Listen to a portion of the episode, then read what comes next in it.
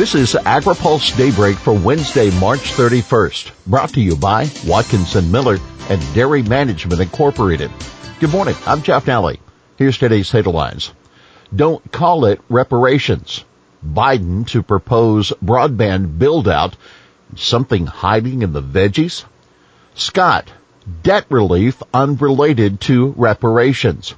Some advocates of the newly enacted debt relief provisions for minority farmers have called it a form of reparations.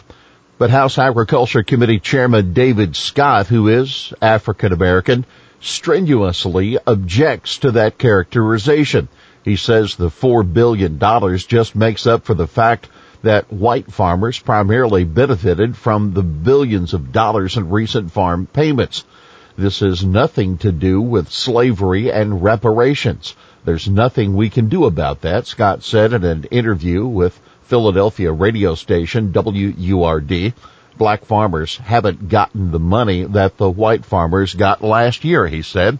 Scott says he's planning additional legislation aimed at expanding black farmers' share of ag markets and crop acreage. Biden set to announce infrastructure package. The massive infrastructure package that President Joe Biden is announcing today will include spending for broadband. White House Press Secretary Jen Psaki confirmed yesterday. There's more we can do on broadband and ensuring that the far too large percentage of the American people that don't have access have access, and we invest in that, Psaki said. She also said the plan will have a focus on clean energy and clean energy jobs.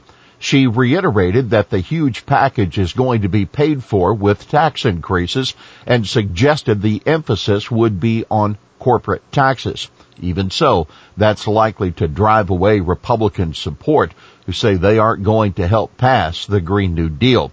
Representative Jim Costa, a California Democrat, tells AgriPulse that additional tax revenue will be necessary to avoid more deficit spending. Unlike the Republican tax proposal a few years ago, this isn't going to pay for itself and neither did that proposal pay for itself, he said. Now for more on the infrastructure and the political challenges it faces, be sure and read this week's AgriPulse newsletter. We'll have more AgriPulse Daybreak after this. Dairy Management Incorporated serves America's 34,000 plus dairy farmers and dairy importers by managing research and marketing programs aimed at promoting dairy consumption and protecting the good image of dairy farmers, dairy products, and the dairy industry. Funded entirely by dairy farmers, DMI has distinguished itself as a strategic consultant and valuable resource to businesses and organizations in the food and beverage sector that seek to increase sales and raise their image through the innovative use of dairy and dairy ingredients. Welcome back to AgriPulse Daybreak. Farmers could plant record corn and soybean crop this year. USDA will release its prospective plantings report at noon today. An economist says the big number to watch is whether farmers will intend to plant more than 182.5 million combined acres of corn and soybeans. That would be a record. The only other time we've been over a 180 million acres of both corn and soy was back in 2017 we came in at 180.3 million, said Ben Brown, senior research associate at the University of Missouri. At the USDA Ag Outlook Forum in February, the department estimated farmers would plant 182 million combined corn and soybean acres for 2021. The average trade estimate is now at 183.2 million. UK trade chief to call out cheaters at G7 meeting. British International Trade Secretary Liz Truss says she's going to use a G7 trade ministers meeting today to champion free and fair trade for all nations and call out unfair trading practices, according to a spokesperson. China was not mentioned by name, but U.S. Trade Representative Katherine Tai is expected to attend and she has been discussing trade frictions with the Chinese to allied countries like the UK. public trust has been corroded by pernicious practices from the use of forced labor to environmental degradation and the stealing of intellectual property, Truss said, without calling out any individual country. Corporate sustainability interest strong despite pandemic. Brands and retailers in the clothing sector believe consumer interest in sustainability is growing despite the pandemic, according to a cotton industry survey of a thousand companies.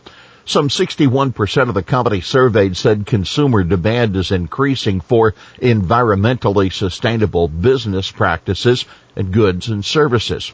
Half the companies surveyed expect to see more consumer spending on sustainable clothing over the next year. That according to the survey conducted by the U.S. Cotton Trust Protocol, which is managing the industry sustainability program. Uh, take note, about two thirds of the companies said that data was important to meet their sustainability goals. JBS to pay $20 million to settle pork antitrust claims. JBS has agreed to pay $20 million to a group of, quote, indirect purchaser plaintiffs, including consumers and eateries, in a pork antitrust lawsuit in Minnesota. The deal, which has yet to be approved by a judge, also includes JBS cooperation in the ongoing litigation against the other defendants that AgraStats, Clemens Food Group, the Clemens Family Corporation, Hatfield Quality Meats, Hormel Foods, Indiana Packers Corporation, Seaboard Foods, Smithfield Foods, and Triumph Foods. The $20 million settlement represents $1 million for each point of market share, putting the value of this case well over $100 million at this stage in the litigation. The plaintiff's lawyer said in a brief supporting the settlement. This is an outstanding result. Eat your broccoli, but say no to drugs. U.S. Customs and Border Protection agents made a startling discovery in a truck full of broccoli coming across the southern border. Dozens of shiny, brick-shaped packages full of methamphetamines.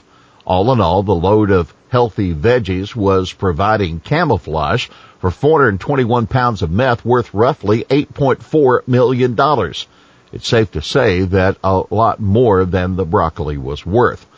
With the use of high-tech equipment such as our x-ray systems, our officers are able to detect anomalies within shipments and target those areas of interest which can produce positive results such as this significant interdiction, CBP said in a statement. Here's today's She Said It.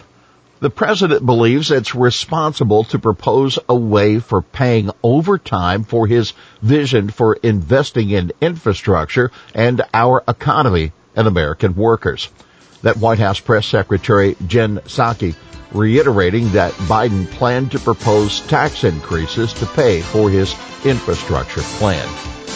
Well, that's daybreak for this Wednesday, March 31st. Brought to you by Watkinson Miller and Dairy Management Incorporated. For the latest news out of Washington, D.C., visit agripulse.com. For AgriPulse Daybreak, I'm Jeff Daly.